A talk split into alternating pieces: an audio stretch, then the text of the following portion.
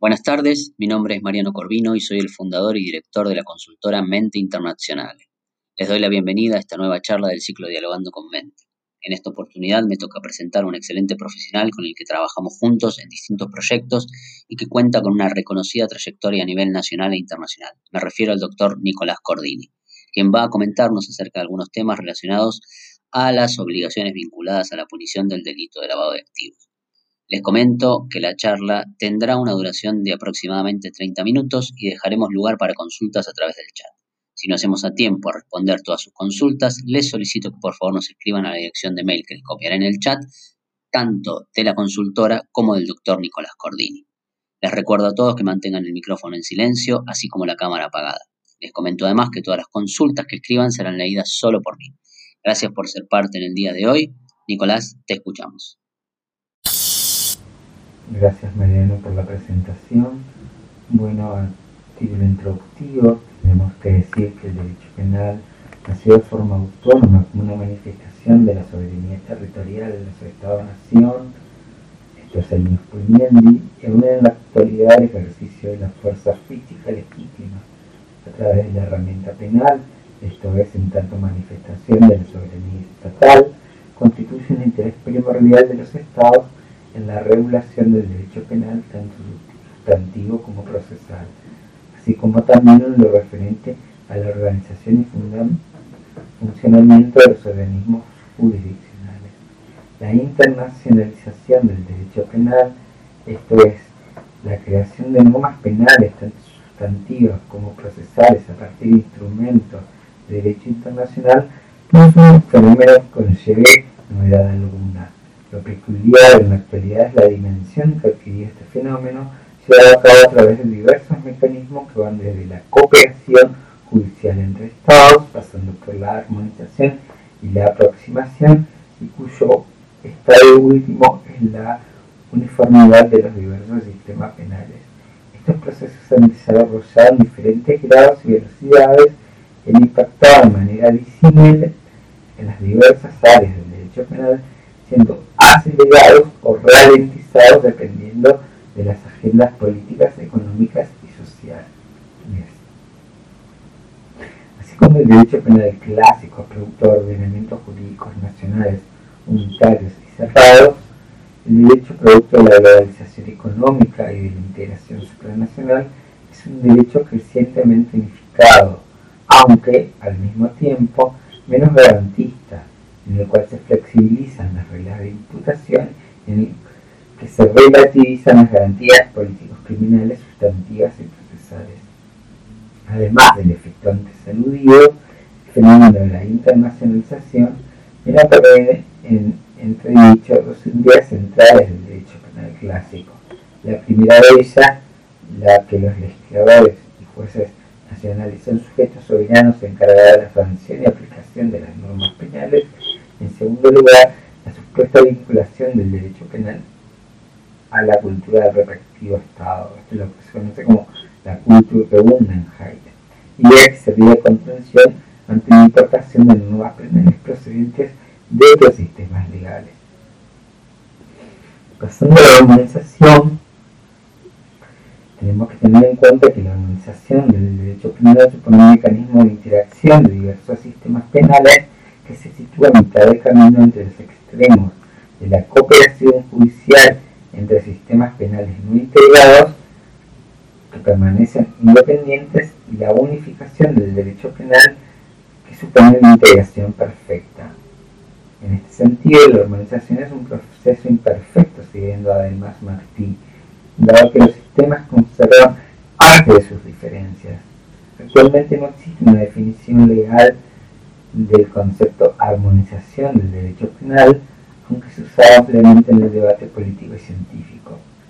El concepto de armonización aparece solo en el Tratado Constitutivo de la Comunidad Europea, pero no en referencia al derecho penal. La literatura científica no ha compensado esta falta de definición. revisar sin embargo, al revisar la literatura jurídica existente es posible extraer un significado básico del término esto se puede resumir como la eliminación de las disparidades entre los sistemas de justicia penal de los diferentes estados. El núcleo de este significado común es la eliminación de las disparidades. La armonización del derecho penal no debe tener como objetivo eliminar las diferencias entre los sistemas legales, sino más bien eliminar las fricciones para hacer que los sistemas eh, jurídico-penales sean más consistentes entre ellos. Mediante el cambio de enfoque de la eliminación de las diferencias a la eliminación de las fricciones, será un paso crucial, pues devuelve a la interpretación del concepto armonización a su significado natural, a la vez que evita la confusión con los conceptos unificación del derecho penal y aproximación. Respecto a la aproximación del derecho penal, a diferencia de la armonización, es un proceso propio de la Unión Europea, de modificación de diferentes legislaciones penales estatales con el fin de eliminar las diferencias que constatan con un estándar mínimo establecido en una decisión marco. La aproximación es un concepto vertical. El enfoque del proceso de aproximación es la eliminación de las diferencias entre sistemas legales cuando estos difieren con los estándares mínimos de la Unión Europea. Las normas mínimas son el punto de referencia para la aproximación. No es que los Estados miembros estén obligados a aplicar decisiones marcos en la legislación nacional, las normas mínimas de la Unión Europea deben prevalecer sobre la legislación nacional. La armonización, en cambio, es un proceso horizontal el objetivo final de la armonización es eliminar todas las fricciones entre los diferentes sistemas, logrando así una armonía legal. Sin embargo, la armonización no da el contenido de esa armonía legal, más bien utópica. No existe una mejor solución, una mejor legislación. No hay punto de referencia predeterminado. La armonización involucra elementos que son diferentes, pues pero igual valor por esto del proceso horizontal. Ningún sistema legal tiene solo estatus o consideración. Esto hace que la organización del derecho penal sea un concepto horizontal. Es la premisa fundamental al evaluar el nivel de la armonización de los diversos sistemas legales.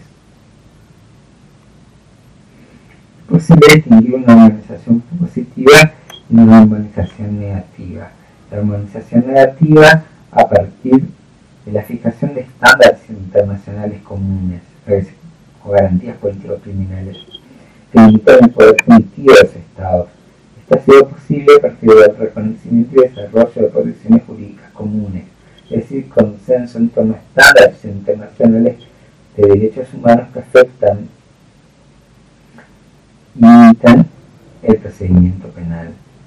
Sí, en el plano internacional encontramos la Declaración Universal de Derechos Humanos de ONU de 48, el Pacto Internacional de Derechos Civiles y Políticos, también de ONU de 1966, y en el ámbito regional la Declaración Americana de los Derechos y Deberes del Hombre del año 48 y la Convención Americana sobre Derechos Humanos, OEA de 1969, también conocida como Pacto de San José de Costa Rica.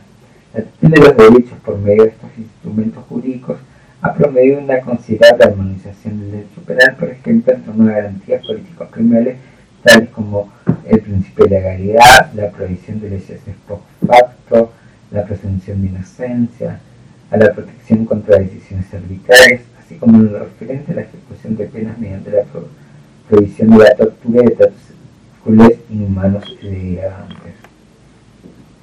La armonización positiva consiste, por el contrario, en establecer estándares mediante tratados internacionales,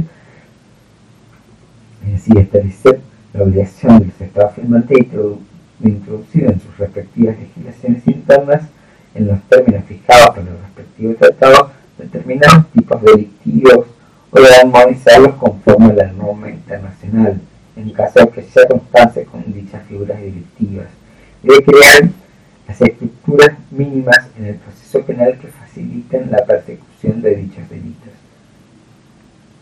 Esta modalidad de armonización ha tenido auge considerable en las últimas décadas. Eso no implica que sea cronológicamente posterior a la armonización negativa, pues Es posible encontrar antecedentes de este fenómeno incluso en el siglo, a inicios del siglo pasado, a principios del siglo XX, como la Convención Internacional sobre Esclavitud de Ginebra.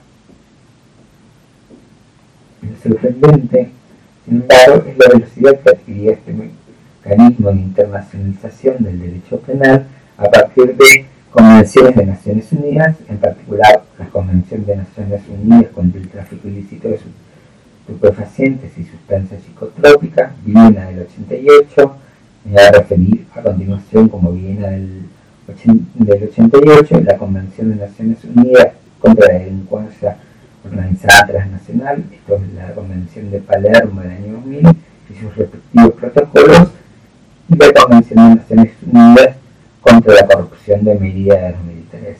Estas convenciones, entre otras obligaciones, delinean nuevos tipos delictivos, comúnmente llamados treaty crimes o de, delitos surgidos de tratados.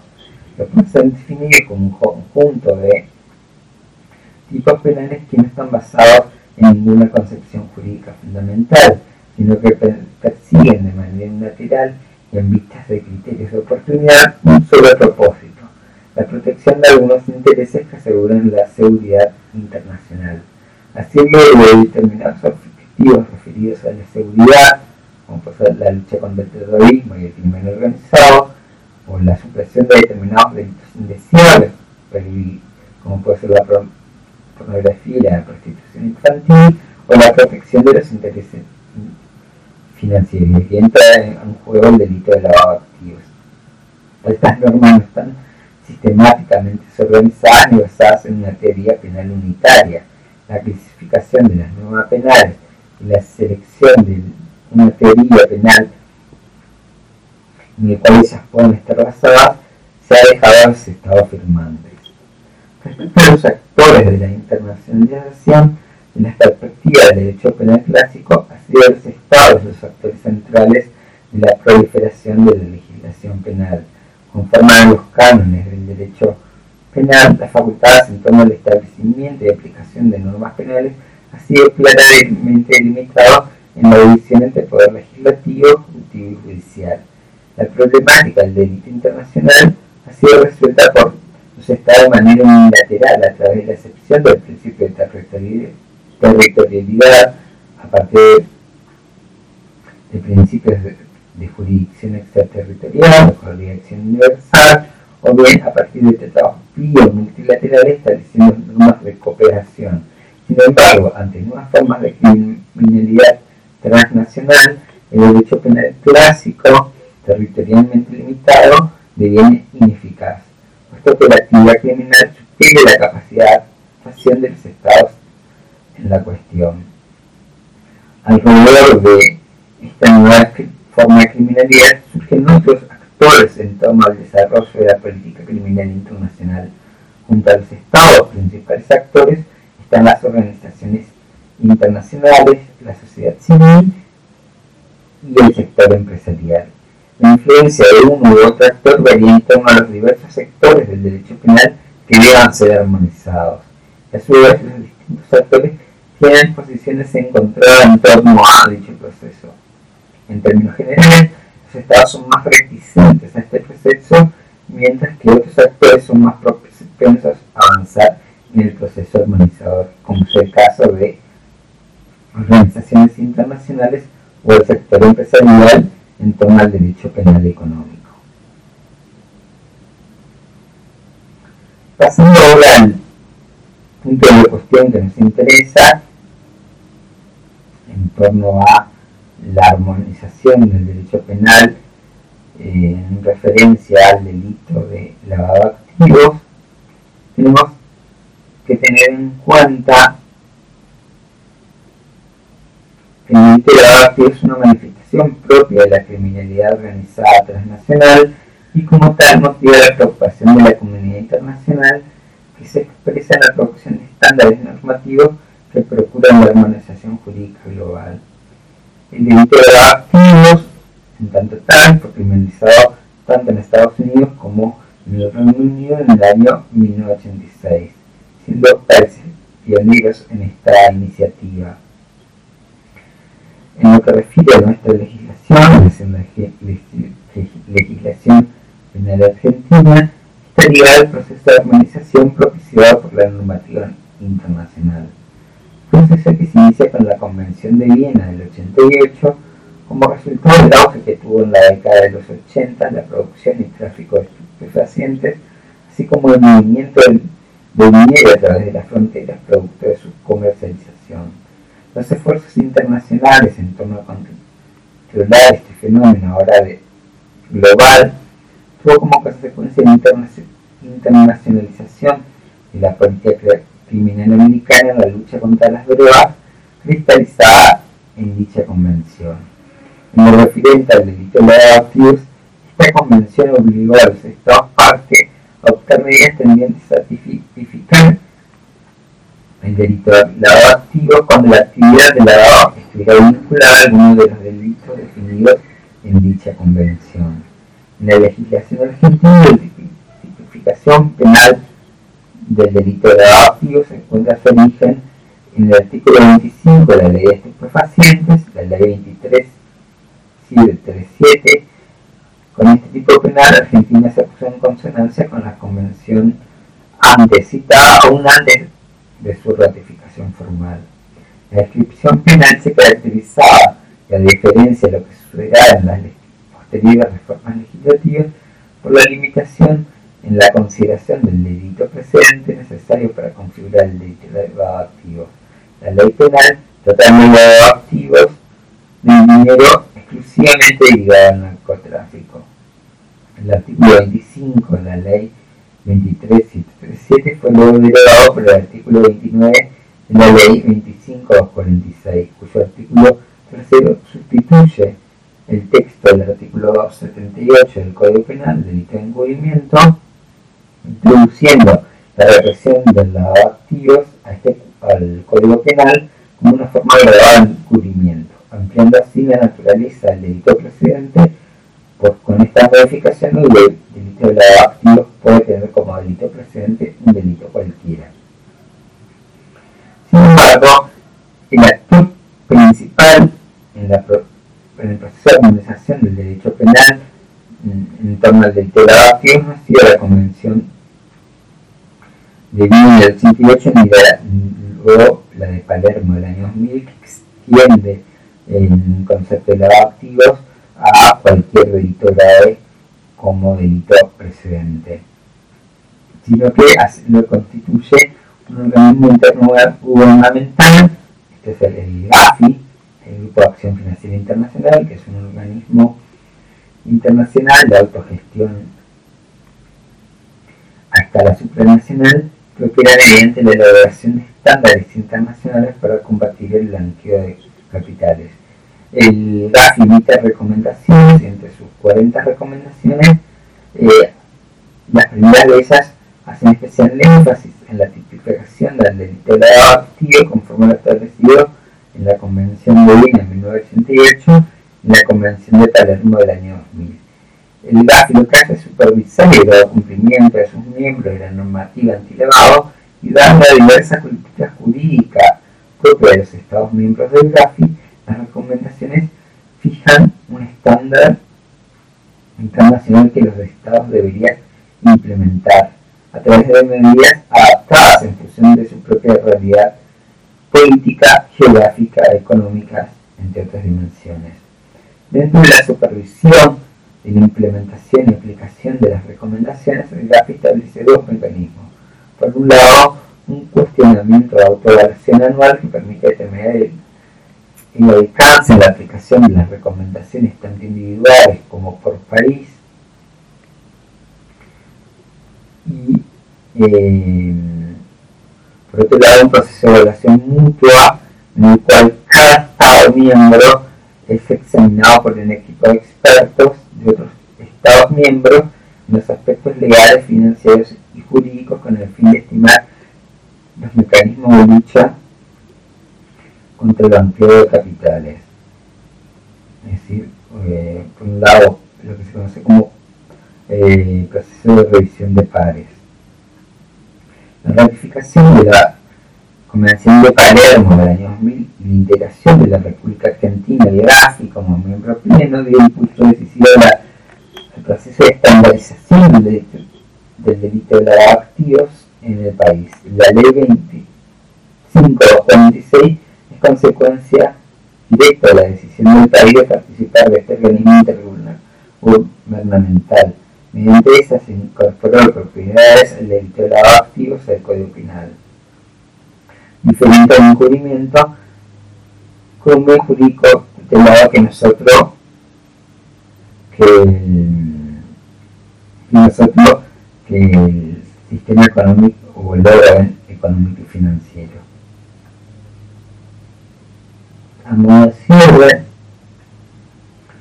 podemos decir que en torno al delito de lavado la organización no se da a través de la Convención de Palermo ni la, ni la Convención de Viena, sino por vía indirecta, a partir del rol proactivo del GAFI.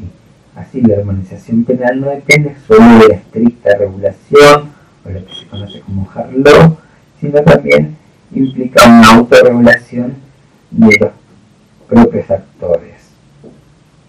Es lo que sería soft law. Además, la noción de la regulación en medio camino entre la reglamentación y la autorregulación remite a las decisiones que fundamentan en base a las declaraciones, resoluciones, recomendaciones que pueden desencadenar un movimiento armonizador, como es el caso del GAFI. También el sector empresarial, a partir de la implementación de medidas destinadas a garantizar la de competencia y a prevenir el delito de lavado a través de normas de compliance, ha contribuido de manera decisiva en este proceso.